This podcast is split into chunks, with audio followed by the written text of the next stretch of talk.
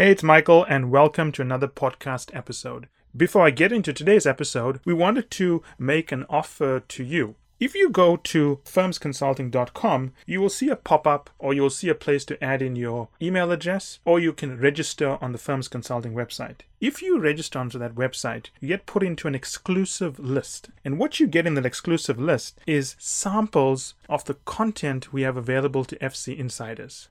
So, that said, I hope you enjoyed today's episode. Welcome, Sean. It's wonderful to have you join us all the way from Tokyo. Thanks for having me. So, what time is it in Tokyo? It is 6:30 in the morning. 6:30 in the morning. You're an early bird. You get up early to cover the news. I can see that. the hazards of most of the things I cover happening outside of the country I live in. So I'm going to get straight into it because I think we've got a very exciting conversation that's going to take place. So a few weeks ago, I was reading the Wall Street Journal. I always start my day reading the Wall Street Journal and the Financial Times. It's, you know, a ritual in my house. Everyone does it. And I came across this article that you and your colleague put together, Nick Kostov, where you talked about it was, I think it may have been an extract from the book Boundless, but it talked about what happened with the whole saga that was going on in Japan and so on, you know, the famous Carlos. And one of the things that struck me is how little the world knew about one of the most famous CEOs in the world. And when I read that article, I thought, my God, this is one of the most interesting things I've ever read. And I think more people need to understand someone who had so much power, but so little was known about it. So my, my starting point for you is how did you figure out there was another story there? Well, that's an excellent question. And it really gets to why we ultimately decided to write a book. So our book is Boundless, as you mentioned, about yeah. the the career uh, of Carlos Ghosn, his rise, his fall, and ultimately, as you referenced, his escape. And it struck Nick and I as we reported this story over many years that it was just absolutely baffling that Carlos Ghosn was one one of the most public figures in the world. You know, yes. he was on every evening news broadcast. He was the face of Davos. He ran two of the most recognizable car brands in the world, Renault and Nissan. But nobody knew anything about him. Uh, Carlos Ghosn had very few people close to him. He was very closely guarded about his private life. Yeah.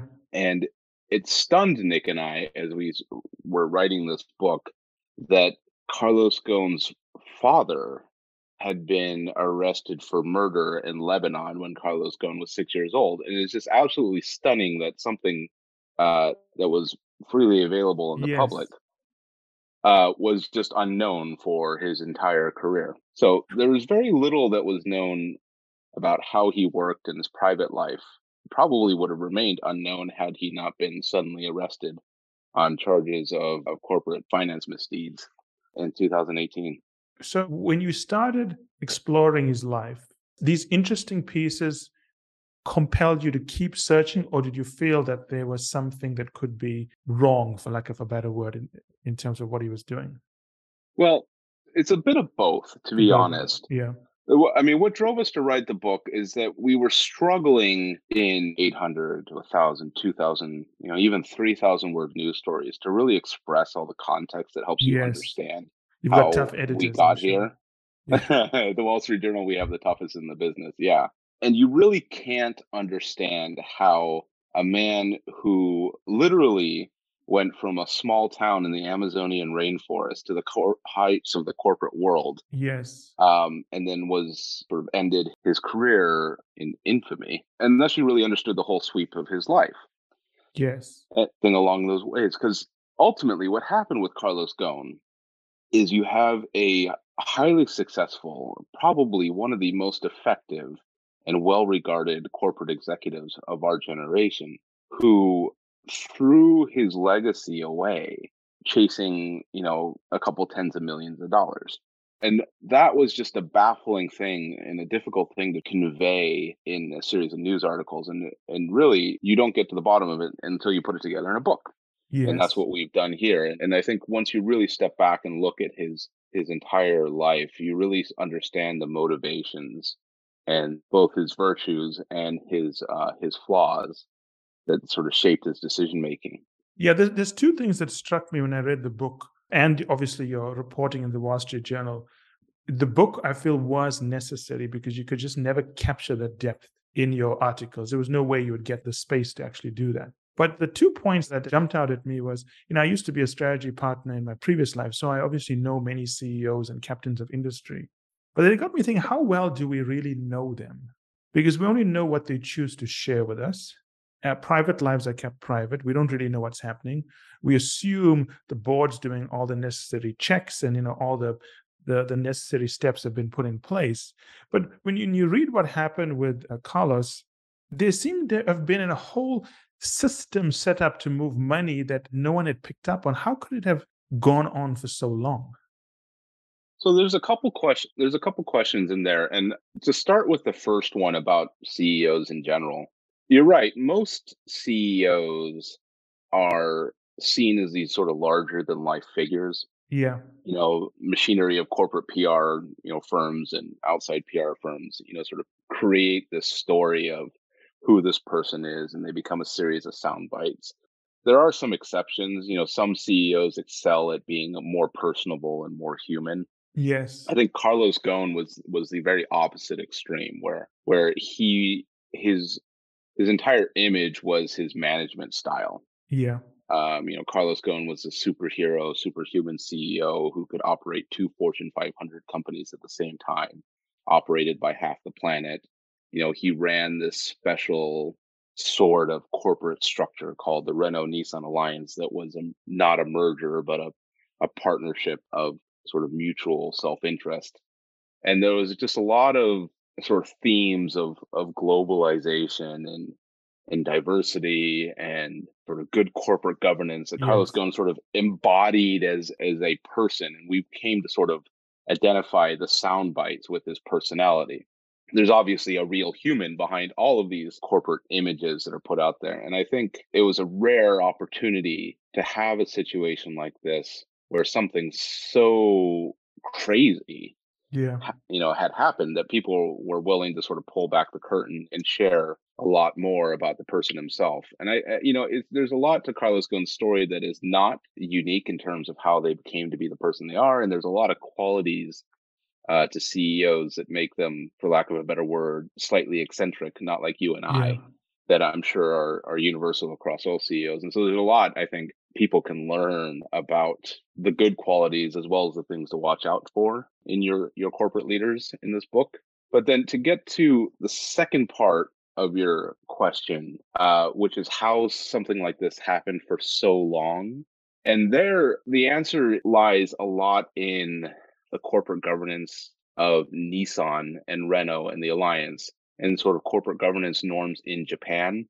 Yeah so I guess I, I need I should back up and explain exactly what he was accused of doing. Yes. So Carlos Ghosn was arrested in November 2018 as he stepped off his private jet on the way to a board meeting on accusations that he had over a period of 10 years understated his compensation in corporate filings uh, by half, by 50%. Okay. And the actual mechanism of that is a bit weird and might strike a lot of our readers or listeners rather in uh, the US and Europe as an odd accusation.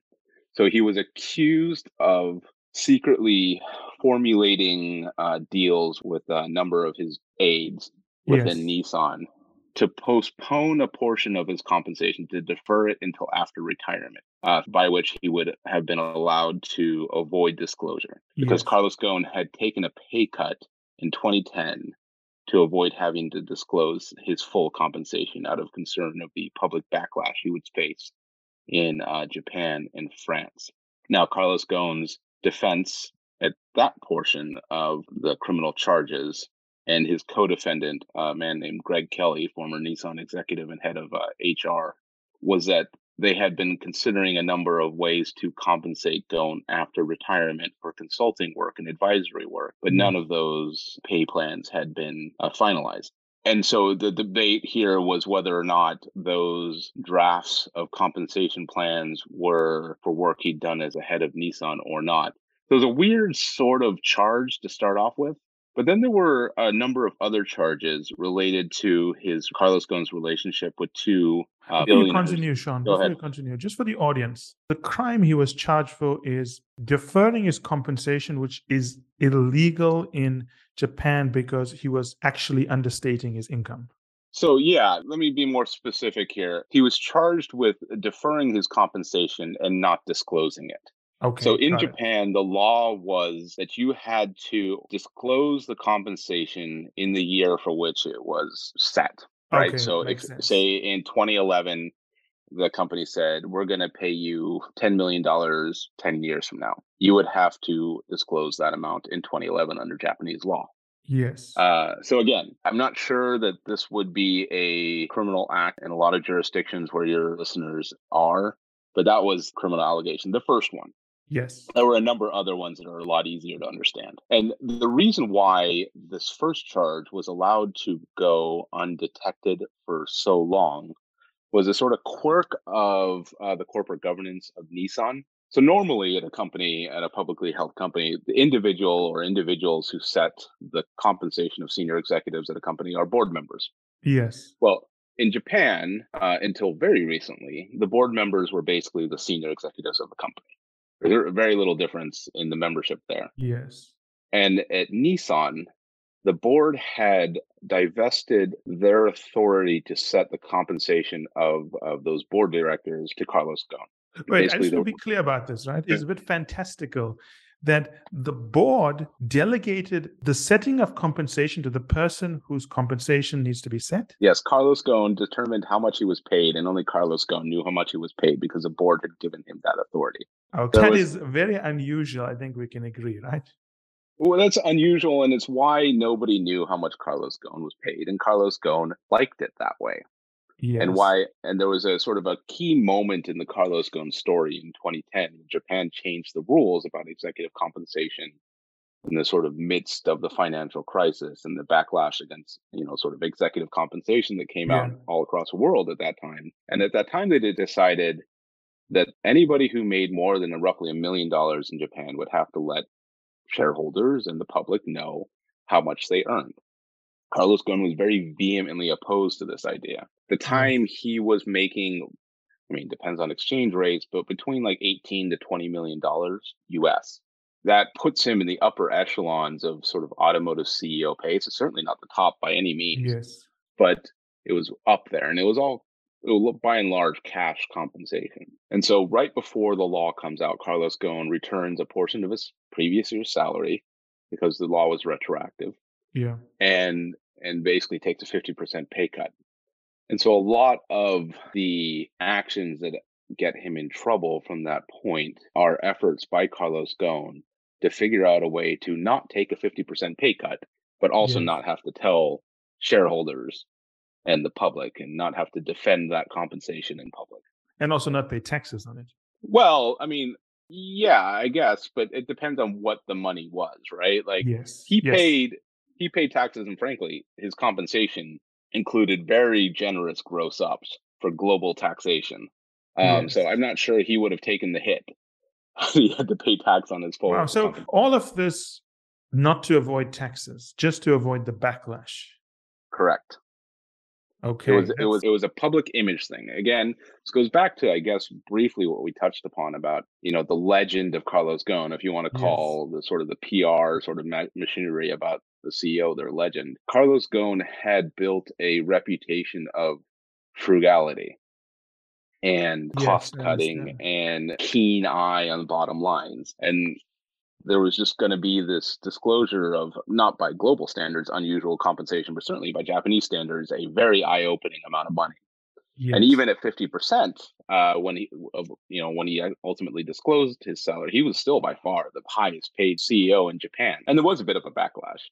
And I, I don't know if all your listeners are familiar with the cultures of france and japan. It's very surprising to me this could have happened in japan. Well yes and no I mean, in Japan, there in, in, Japanese companies, and actually Carlos Ghosn has said this in public himself in sort of retrospective of his time at Nissan before the arrest happened, after he had sort of stepped back as CEO and just became chairman. Carlos Ghosn credited his success at Nissan in large part to the deference that members of a company showed towards their leader.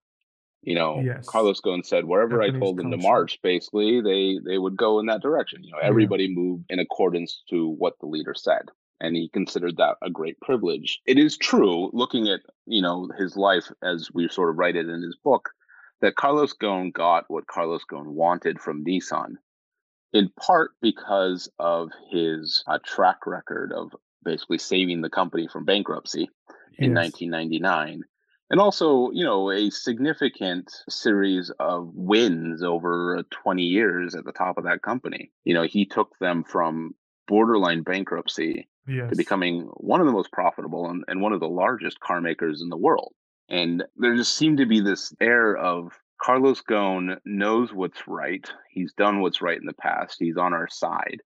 And therefore, we can leave him to his own devices. And that's mm-hmm. the aspect of sort of Japanese corporate governance that I think was problematic in the Carlos Ghosn case. Because there is so much deference paid to the leader and this sort of, you know, we've got a direction to go in, so everybody better get in line and move in the direction so we get yes. there. Um, that works so long as the person in charge is doing the right thing for the right yeah. reasons. And I think that's part of the reason why there was such a backlash against Carlos Ghosn, who went from being, you know, one of the great heroes to one of its greatest villains in Japan, because there was this perception in Japan that he had taken the company's funds and assets and just the machinery of the company and the employees' lives and used them for his own private gain. Yeah, it basically abused the trust. Yeah, it, it was one of the extra charges was a breach of trust.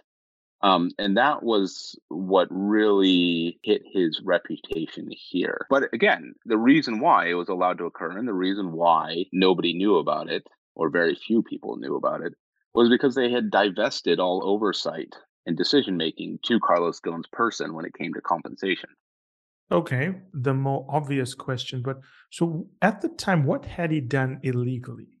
Well, that is a difficult question that maybe we'll never get the answer to because he isn't going to stand trial. Yeah. Uh, like, you know, it is a bit of a minefield to try to say what he did was or was not illegal. There were clearly some PR optic issues there, which I agree with, but it's important to know what he did that was wrong. I'm not saying that you have the answers. Yeah. you'll never know, but what has he been accused of doing that's illegal? Right. So what he was accused of doing illegally was one the pay issue, but yeah. then there was a second set of charges that came out after his arrest. That frankly, the evidence for which only came to light because of his arrest. Okay. So when he was arrested, Nissan had teams of lawyers, either in-house lawyers and one of their outside law firms lawyers around the world ready to pounce on Carlos Ghosn's properties in various yes. cities. And the thought was that uh, there is probably a host of evidence of further wrongdoing out there, or at least evidence to back up what we're looking at right now, which is the compensation side of things. And in Lebanon, there is a Nissan dealer called Rymco. And in Rymco's office, Carlos Ghosn's secretary, where he, he maintained an office there in Beirut, where the Ghosn family's yes. ancestral home is. And that secretary used to work for Carlos Ghosn's personal lawyer, a man named Fadi Jabran. And Fadi Jabran had passed away a number of years ago. But she still had a hard drive that contained all of her work for Carlos Ghosn at that time. And Nissan lawyer seized that. And in that, they obtained a massive trove of communications between Carlos Ghosn, this lawyer, and this lawyer and a number of individuals in the Middle East that showed movement of funds between those Middle Eastern people and Carlos Ghosn. And then an investigation ensued to see if there was any connection between that money that went to Carlos Ghosn yes. and monies to Nissan and monies to Renault. And the reason why that connection was was being looked into is because the person who was providing the funds to Carlos Ghosn was a Nissan and Renault distributor in the Middle East, a man named Suhail Bahwan. Mm-hmm. So that quickly became a they called it a breach of trust charge but ultimately was what uh, you and i would probably know of as theft or a kickback where the allegation was that nissan and renault well at this time the investigation was only about japan and nissan yes. but they had sent millions of dollars worth of incentives to this person, to this person's business in Muscat, Oman, to you know help build out the uh, the dealership and you yes. know incentivize vehicle sales. But then about fifty million dollars between Renault and Nissan was sent from this Omani businessman and his associates into Carlos Ghosn's bank accounts. So that's the kickback. that's the kickback portion. That it was these these bonuses were bogus, according to the prosecutors and the companies, um, and that they were ba- and that the dealerships was merely a, a route through which to transfer money to Carlos Ghosn, and he used this money to, uh, among other things, uh, buy a yacht. And uh, because every story of corporate malfeasance needs a good yacht, Yes. And also to invest in Silicon Valley with his young son. So the allegation was that this was theft. Carlos Ghosn maintains that the funds were not Renault and Nissan money. And this is something that would be hashed out in a court of law. But to me, even if we never learn whether or not Carlos Ghosn is guilty of a charge of breach of trust in Japan, yes, it still raises you know sort of really interesting questions that we examine in the book like why carlos ghosn thought it was a good idea to take 50 million dollars from his business partner at his, the companies he ran and use it to buy a yacht and run a sort of private side enterprise. Yes so and it doesn't seem like a lot of money i mean it's only 50 million relative to well, especially if you think of the cost to him personally. Yes. Right. So Carlos Ghosn was like a shoe in for the Automotive Hall, Hall, of Fame. You know, he's talked about in the same, you know, conversation in the same breath as like Lee Iacocca, you know, Bob Lutz. Yes. Um, you know, the sort of the greats of the Sergio Marchionne, the greats of the automotive industry. And now everybody is going to remember him first and foremost, not for what he accomplished as a CEO, but when he did as a criminal suspect, which was to uh, flee Japan by hiding in a box aboard yes. a private jet. That's that is going to be the the soundbite that's going to define him. Yeah, and you know, in the end, like fifty million dollars is objectively a lot of money, but that is a huge cost to pay. Yes, and he, and I believe he cannot leave Lebanon at this point. No, he can't, not without risking arrest, because you know he is in Lebanon, uh, in large part because that country does not extradite its citizens, and he is yes. a citizen of of Lebanon, Brazil, and France, and so he will risk arrest and deportation to either France or Japan if he uh, if he leaves that country. A bit of Napoleon and Elba to the Carlos Ghosn tale. Yes. So I want to lay out what I've heard so the audience is able to follow us, okay?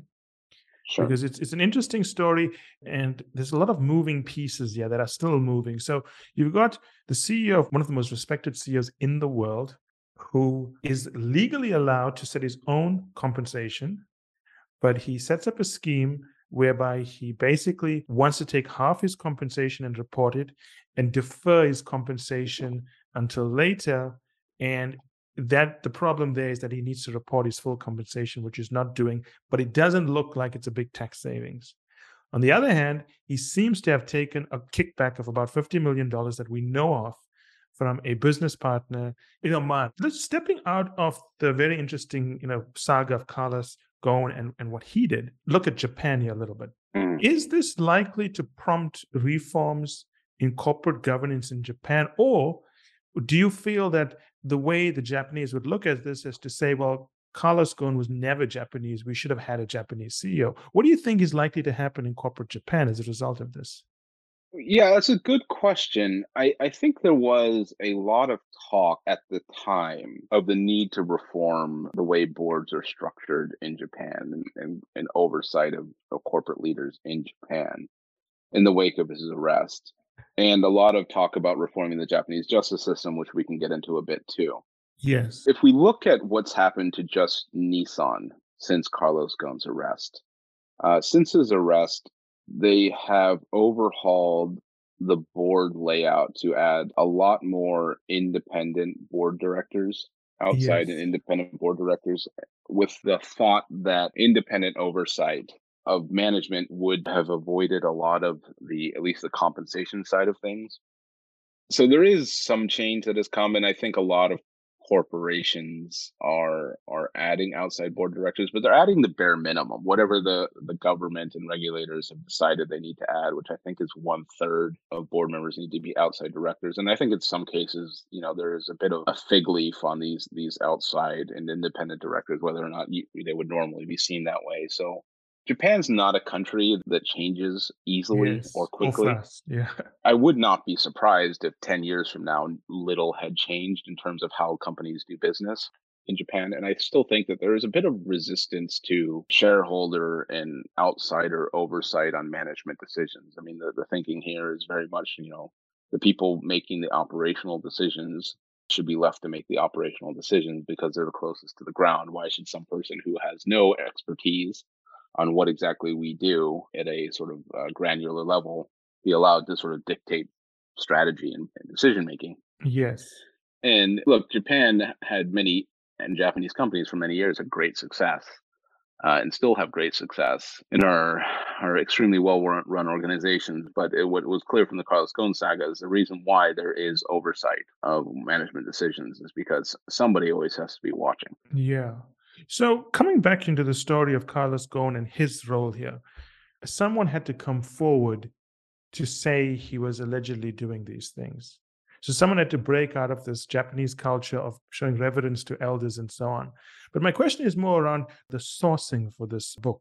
Given the culture and how people are so hesitant to speak up, how did you go about getting the sources to back up everything?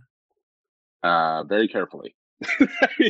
like, like, look, like reporting out, even in the news stories, reporting out something like this Yeah. uh, is extremely difficult.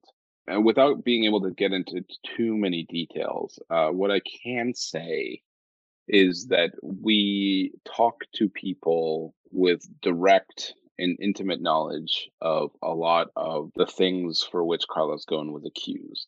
And we obtained a number of documents, a number being a very broad term for uh, the large stack of paperwork in my office and in my house and I'm sure in Nick's place in Paris that sort of backs up a lot of the things that are in this book.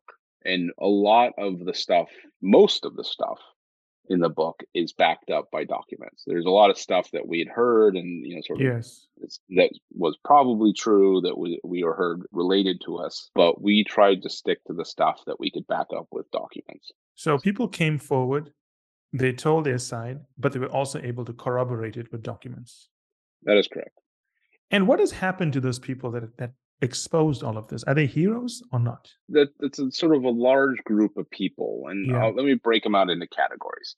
So one of Carlos Ghosn's avenues of attack against his accusers at Nissan in particular was that their actions were driven by a desire to stop a merger between Renault and Nissan that Ghosn had been planning. Yes. And that was true. That a group of Nissan executives uh, started a secret investigation against Ghosn with the desire, or motivated out of the desire, to oust him from the company and push him from the company because he was planning a merger that they felt they couldn't stop. Yes. That was the genesis of this.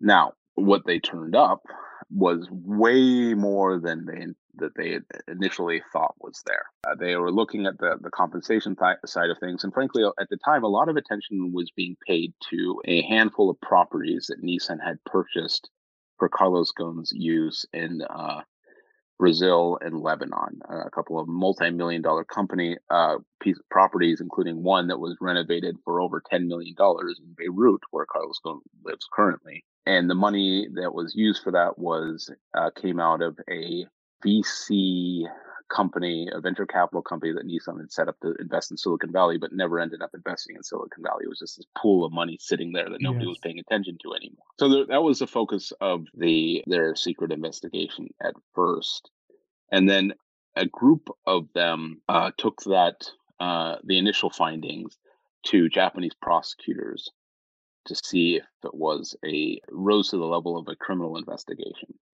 And the prosecutors in Japan said, "We don't know. Let's see what you find out over a period of you know several months." Yes. And and ultimately, it was the prosecutors who decided to go after for the compensation, related side of things initially.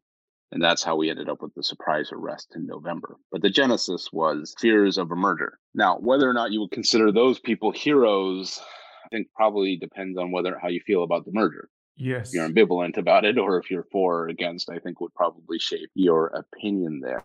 Uh, for that group of people, it's quite interesting that in most corporate scandals, what ends up happening is that the board is informed. Yeah. And and, and it starts in the board of directors and then may filter out to law enforcement after law enforcement gets on. Very, very rarely do the people who are conducting the investigation sort of subvert the corporate governance of a company. Yes. And put it in service of law enforcement, where really, as you'll see in the book, you know the entire audit and compliance arm of the company and their law their lawyers are put in service of a criminal invest a secret criminal investigation in Carlos Ghosn. It's just a very unusual scenario where instead of hiring a third party, an independent third party to conduct an investigation, it's really Nissan conducting an investigation in service of law enforcement in Japan. It's just a weird situation. Yeah, I've never seen that before.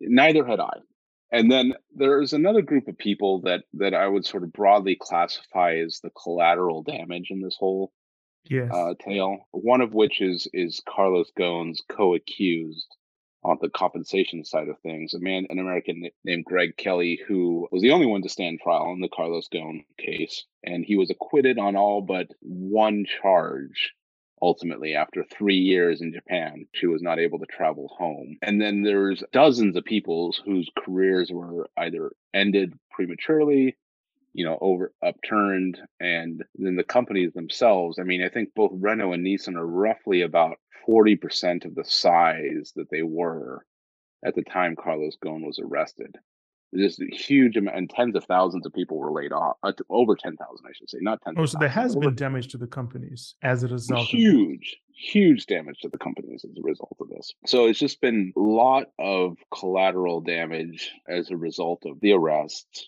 and subsequent decisions to unravel uh, some of Carlos Ghosn's business strategies uh, which has just been sort of a painful restructuring process and a lot of layoffs and a lot of lost careers so, in thinking about all of this, you have a situation where the board delegates the compensation to the CEO legally in this case. A group of employees investigate Carlos Ghosn to block a merger. They don't go to their own board, they go to the prosecutor's office in Japan.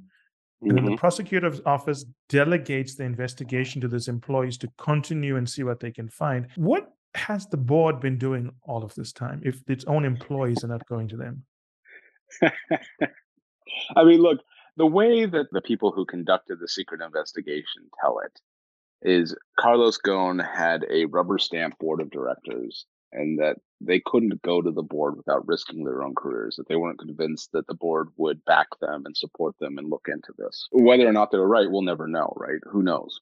Yes. But what's clear and what is certainly comes out in the book is how much of Nissan and Renault and the entirety of that alliance was run through Carlos Ghosn and operated only because of Carlos Ghosn. Yes. There was this sort of fear that that permeated, you know, the uh, the senior levels of these alliance companies that if Carlos Ghosn ever went, you know, this whole mechanism could fall apart.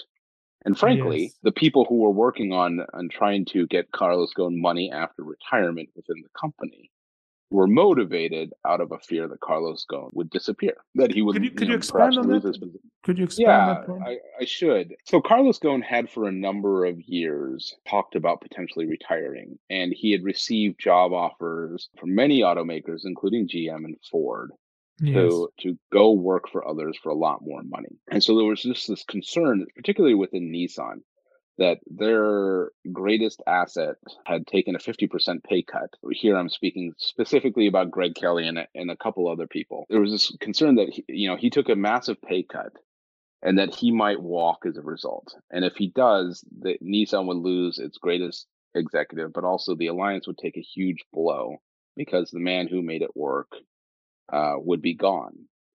And so there was this a lot of actions that were motivated by keeping Carlos Ghosn happy. Whatever Carlos Ghosn wanted, we should figure out a way to get it to him because he deserves it and we need yes. him. There was a lot of uh, decision making motivated by fear of what Carlos Ghosn might decide to do should he become unhappy or leave. So I, I, think or leave, and they, they call that the key man problem, right? It's, yeah. So any company runs into that if their man who has been running the company has been there for 20 years. They, any CEO reshapes the, the company and their image the longer that they're there. Uh, but here it was also a bit more than that. And then it was a weird situation in the alliance where Carlos Ghosn's authority at Nissan was that he ran Renault and Renault wanted a merger and Carlos Ghosn was the only person preventing that merger. And at Renault, a large part of his his pull and influence came from the fact that he also ran Nissan, and yes. Renault needed the Japanese company to be a, a, willing business partner, and Carlos Ghosn was the only one that kept the Japanese from just picking up their toys and leaving the sandbox and just sort of going off to do their own thing. So there is just this image that Carlos Ghosn was the linchpin that held the whole thing together that allowed him to stay at the top for as long as he did. And because, you know, there's a lot of talk, you know, certainly in the latter half of his time at the Alliance, you know, about who was going to come after Carlos Ghosn, that he never really had uh, a successor.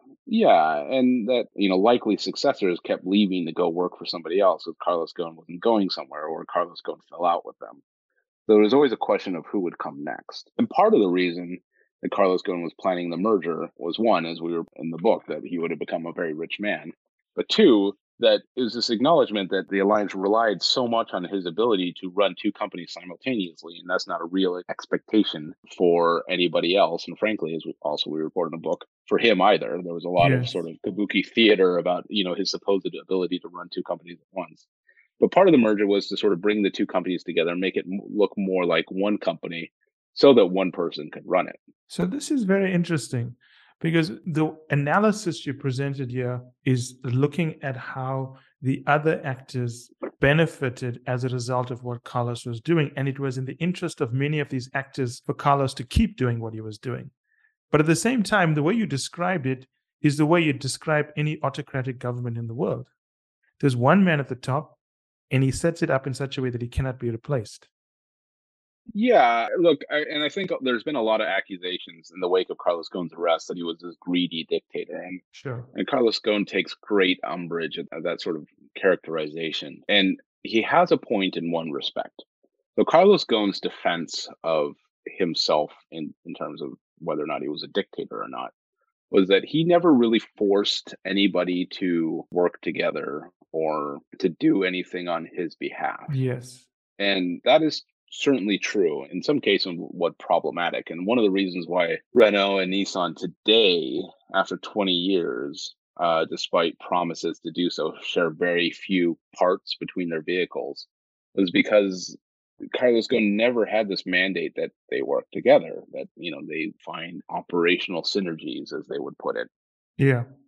And the reason why there was no merger for so long is that Carlos Ghosn never forced them to do it even though it made sense in his mind increasingly as the years went by. But I think anybody who's been at the top for that long and who has a track record and the power base that he had within a company, like he was clearly the man in yeah. charge. There was no other who was the sort of ultimate arbiter of what that company was going to do strategy wise and operationally. Like it was Carlos Ghosn. Like, and if you want to call that a dictator, then yeah, I think that's objectively true. Well, let's leave aside the dictator term because I think there's a more interesting storyline here. You've mm. got Carlos Ghosn, who's the CEO of two companies, and you've got a basically a board that doesn't. I don't know anything about the board, but they don't seem to operate like a board. No, so, that's that's that's accurate. so, it would be fair to say that everything that is happening is what he wants to happen because he's the only one with the power to make things happen. Yeah, that's fair.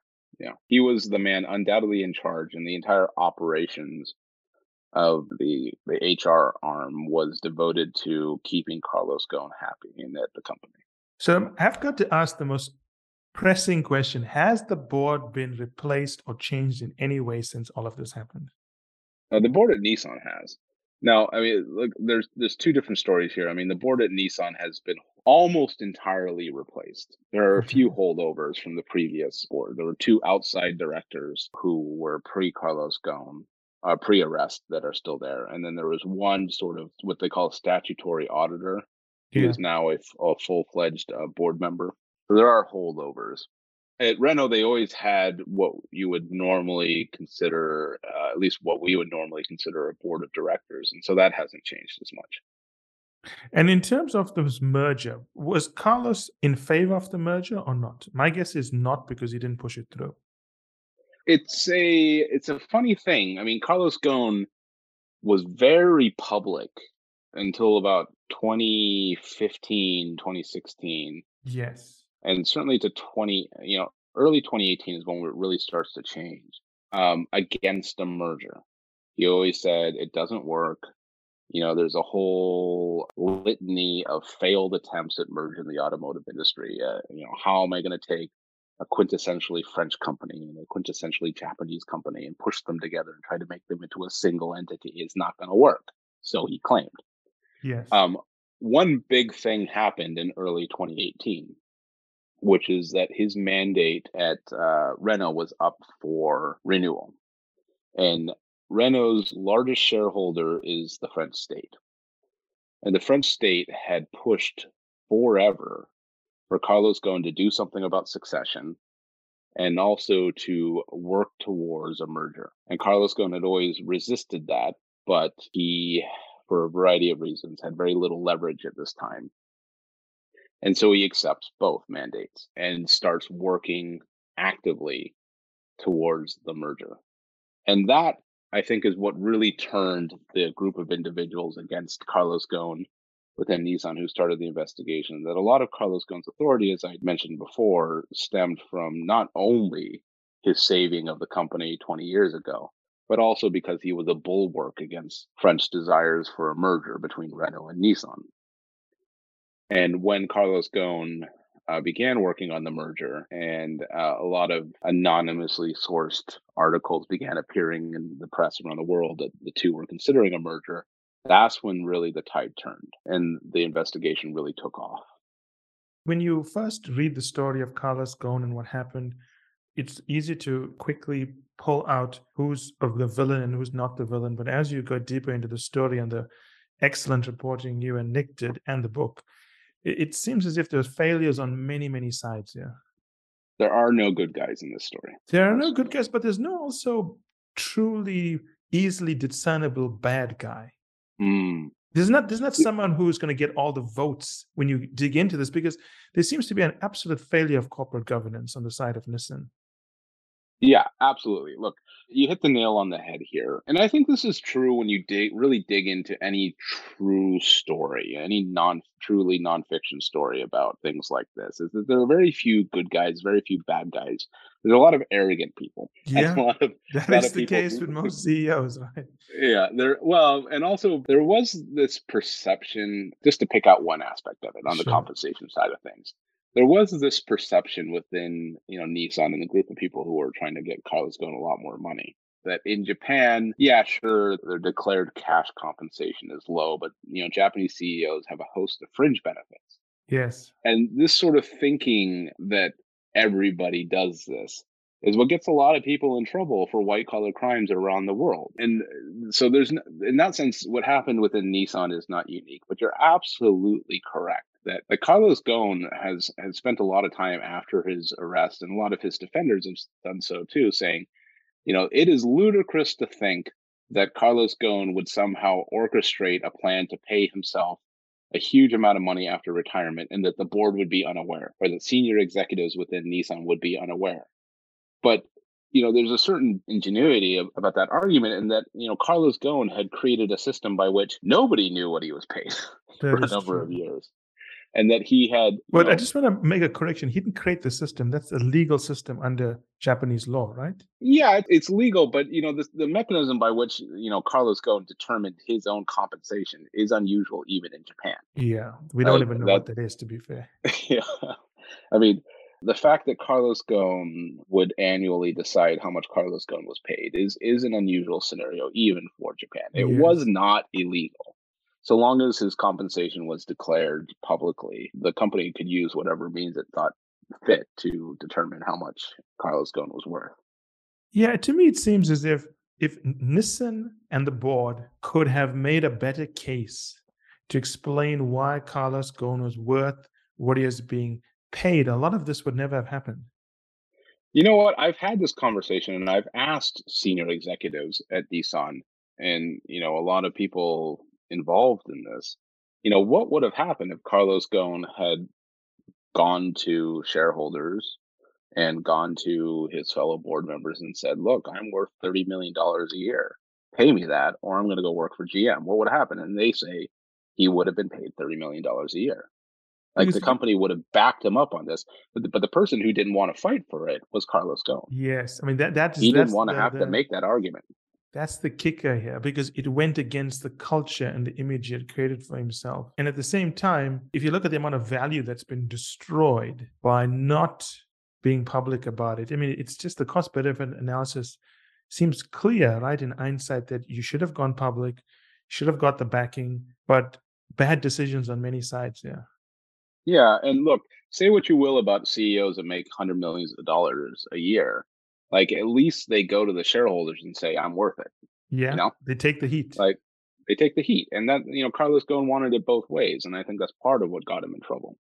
Yeah, I mean, it comes back to the point we were making earlier, and I think you said it well. It's just a in a culture where trust seems to be so central. There was a, it's almost a personal betrayal. Yeah, and I think that's that was a lot of the the shock within the rank and file of Nissan and you know in sort of Japanese society as a whole is that I mean still to this day I think what Carlos Ghosn actually did is poorly understood by most people.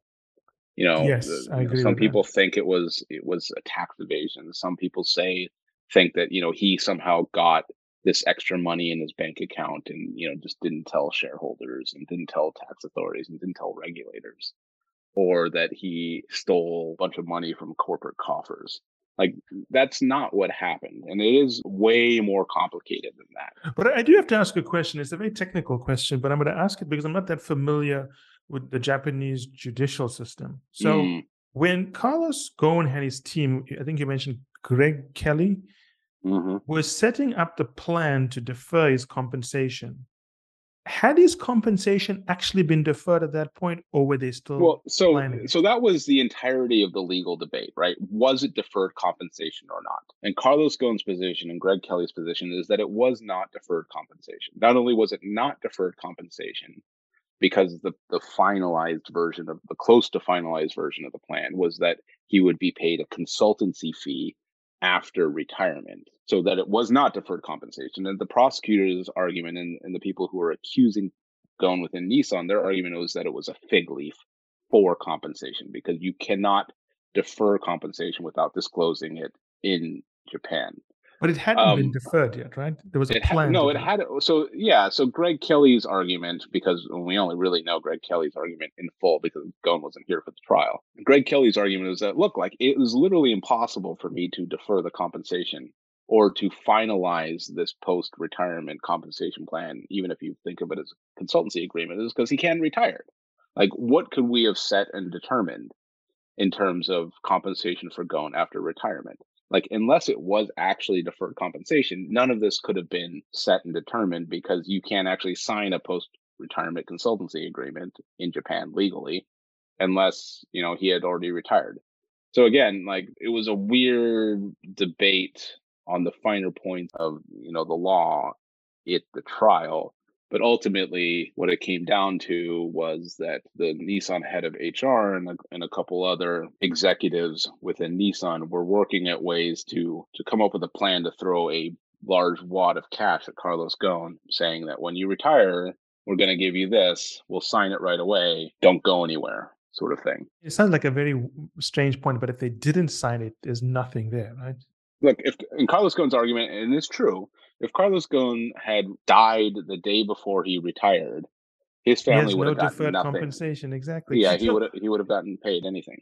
And the thing about business is always comes down to the finer points of the law. That's one thing I've learned in my entire career. And I obviously know a lot less about this than you know, but at least on the deferred compensation side, it sounds like there was a plan to defer compensation, but there was no deferred compensation. On the kickback to Oman, I mean, I don't know what's going on there, but that sounds like something that needs to be explored further. But I think the point to be made here is that after the escape, none of this matters, does it? No, none of this matters. I mean, look, like, and honestly, even if we never get an answer to whether or not Carlos Ghosn committed a crime, like, it's an important question, yes. right? It, it's the lens through which we judge good and bad as a society. at that point, I get, but like, ultimately, if we had never learned, he still did these things absent of a criminal charge. And I think yes. looking at those, like, those actions is incredibly revealing about Carlos Ghosn, the man, and the failings, as you put it, of corporate governance within Nissan is just a, a, sort of a Shakespearean parable of the perils of bad governance within a company. You know, this is, mm-hmm. no, I, there's I a lot that I think any company can can take away from this. You make a good point. I mean, as a CEO, you want to be transparent. I mean, that's your currency, right? Once mm. you lose that transparency and trust with the public constituents, you don't really have much. So, irrespective of the nuances of whether or not it was deferred or not, the actions on Carlos Ghosn's side could have been better. But I find it quite ironic that he went from a Japanese prison to effectively being a prisoner in a house in Beirut. Yeah, and my colleague Nick had the opportunity to ask him the question, you know, was it worth it? That he traded a shot of clearing his name at trial for sort of a half freedom of living in essentially exile in a gilded prison in Lebanon. And he says absolutely. And I think one of the, the important aspects of the Carlos Ghosn tale that we haven't quite touched on yet is the whole Japanese judicial system. Oh yes, I've heard about so, it. There's like a 90% conviction rate or something. 99 point, uh, depending on the calculation, six or eight percent conviction rate. Okay. Um, so basically if they go after you, they're gonna get you. Yeah, a contested case, like Japanese prosecutors, by their own statistics, win over 99% of their cases. And there's a couple of reasons why that happens, or or a couple theories about why that happens. And on the Japanese prosecutor side of things, what they say is we're just really good at picking only the the guilty parties out of the out of a lineup. So they go for the easy um, cases. yeah. I want to make a point on this, uh, Sean, because uh-huh. you kind of set me up for this. Mm-hmm. But if that's true, why is it? If they only pick the easy cases, why is it so hard for us to know if Carlos Ghosn did something wrong? well, look, and this is Carlos Ghosn's point, right? Is that it defies belief um, in a sort of Kim Jong Il uh, winning 98% of the yeah. democratic vote of North Korea. that like that this could be an accurate statistic without any sort of malfeasance. And there's a lot of criticisms of the Japanese justice system, and the term they use is hostage justice. Yes. And what hostage justice is is the system in Japan where it is very difficult to obtain bail before trial. And the critics say that holding a bail puts prosecutors in the system of extreme authority over the accused, where they yes. are in prison, oftentimes in solitary confinement, uh, confinement in these sort of strict confinement situations where you basically have to sit on the floor with your back against the wall in this L shape all day, except for when you are being interrogated by prosecutors. And in Carlos Ghosn's case, it was up to 12 hours a day every day of the week, seven days a week, without the ability to have your defense counsel present during those interrogations. And there's just this pressure to confess that, you know, if you want to yeah. get out of here, you want this to end, you want to get back out into society, there's an easy way to do that. Just tell us you did it. Um, and that is what they call the hostage justice system. And it was the criticism that Carlos Ghosn uh, made against the system. And frankly, it was something that, you know, even people who live here like me were vaguely aware of. But, you know, it was just incredible to see a guy like Carlos Ghosn imprisoned for over a hundred days, yes. questioned without the ability to have legal counsel during the interrogations, and that nobody seemed to bat an eyelid at this, and that this was just perfectly fine for for something like a white collar offense, like a essentially what boiled down to a paperwork violation. It was and just it, a, a crazy thing. So it's very different from the common law system in Hong Kong and the way rights for not prisoners in this case, but accused. It's a very different system. It is a very different system. And, and Carlos Ghosn, and one of the reasons why he said it was worth it for him to leave is that he was a 65 year old man chasing yes. a long odds at an acquittal and a legal battle that would have taken, by his calculation, over 10 years. Probably 10 millions as well a lot of money, depending on you know how good your how good your lawyers are and how expensive yeah. they are. It would have cost them a lot of money. And and so in Carlos Ghosn's mind, win, lose, or draw, he was going to come out of this probably a dead man or with nothing left of his life. And there is something to that because I mean the first set of charges, which I think are arguably less uh, serious about surrounding the whether or not Carlos Ghosn intended to pay himself deferred compensation, was a process that took three years to get a verdict on. Yes. And that was the easy part. He was facing the much more complicated trial over the Oman uh, related issues. Yeah. So it is feasible that after appeals and everything else like that, he was facing a 10 year legal battle. And, you know, it is the 20th anniversary of the collapse of Enron. And I remember when Andersen was, and Arthur Andersen was indicted, mm. but they went on to be acquitted by a judge eventually, I think about four or five years later. So mm. I think the point you're making is very true here that it's a long process and he had to balance that out against what he was going to go through, even if he turned out to be innocent. And, and there is a sort of fascinating part of it of how this ended up that, that really sort of permeates Carlos Ghosn's character throughout the book. Uh, and that Carlos Ghosn's great success as an executive came from his ability to analyze a problem with a cold logic and rather than seeing the reasons why you can't get something done, to see the solution. Yes. And Carlos Ghosn saw the long odds at an acquittal and the fact that it would have been a realistically a decade long legal fight. And he said, I'm not doing that. I am going to just leave. And so yes. very soon very soon after the charges on Oman and Carlos Ghosn's release for a second time on bail, he uh, begins planning the escape. Uh, that was almost immediately what he started doing. Fascinating thing. Sean, one thing I'm going to compliment you on and commend you on. What I like about the way you have structured the book and your reporting on this is that you have basically only followed the facts as opposed to picking a narrative in advance and pursuing it. Because when you have this conversation, it's very clear there's so many sides to this. And we're probably never going to figure out what happened, but there's no clear bad person. Yeah. It just seems as if a lot of bad decisions were made and a lot of people need to self reflect and fix things. So I commend you for that style of writing and that objectivity. Yeah. And I think there's a lot of things that Carlos Ghosn did that look an awful like look awful like crimes. Yes. And there's certainly a lot of people who who should be held to account for their actions. So It's not like we should, you know, sort of attribute this to some faceless corporation being yes. run improperly. There's a lot of individuals who who should be held accountable for the actions they did, including Carlos Ghosn.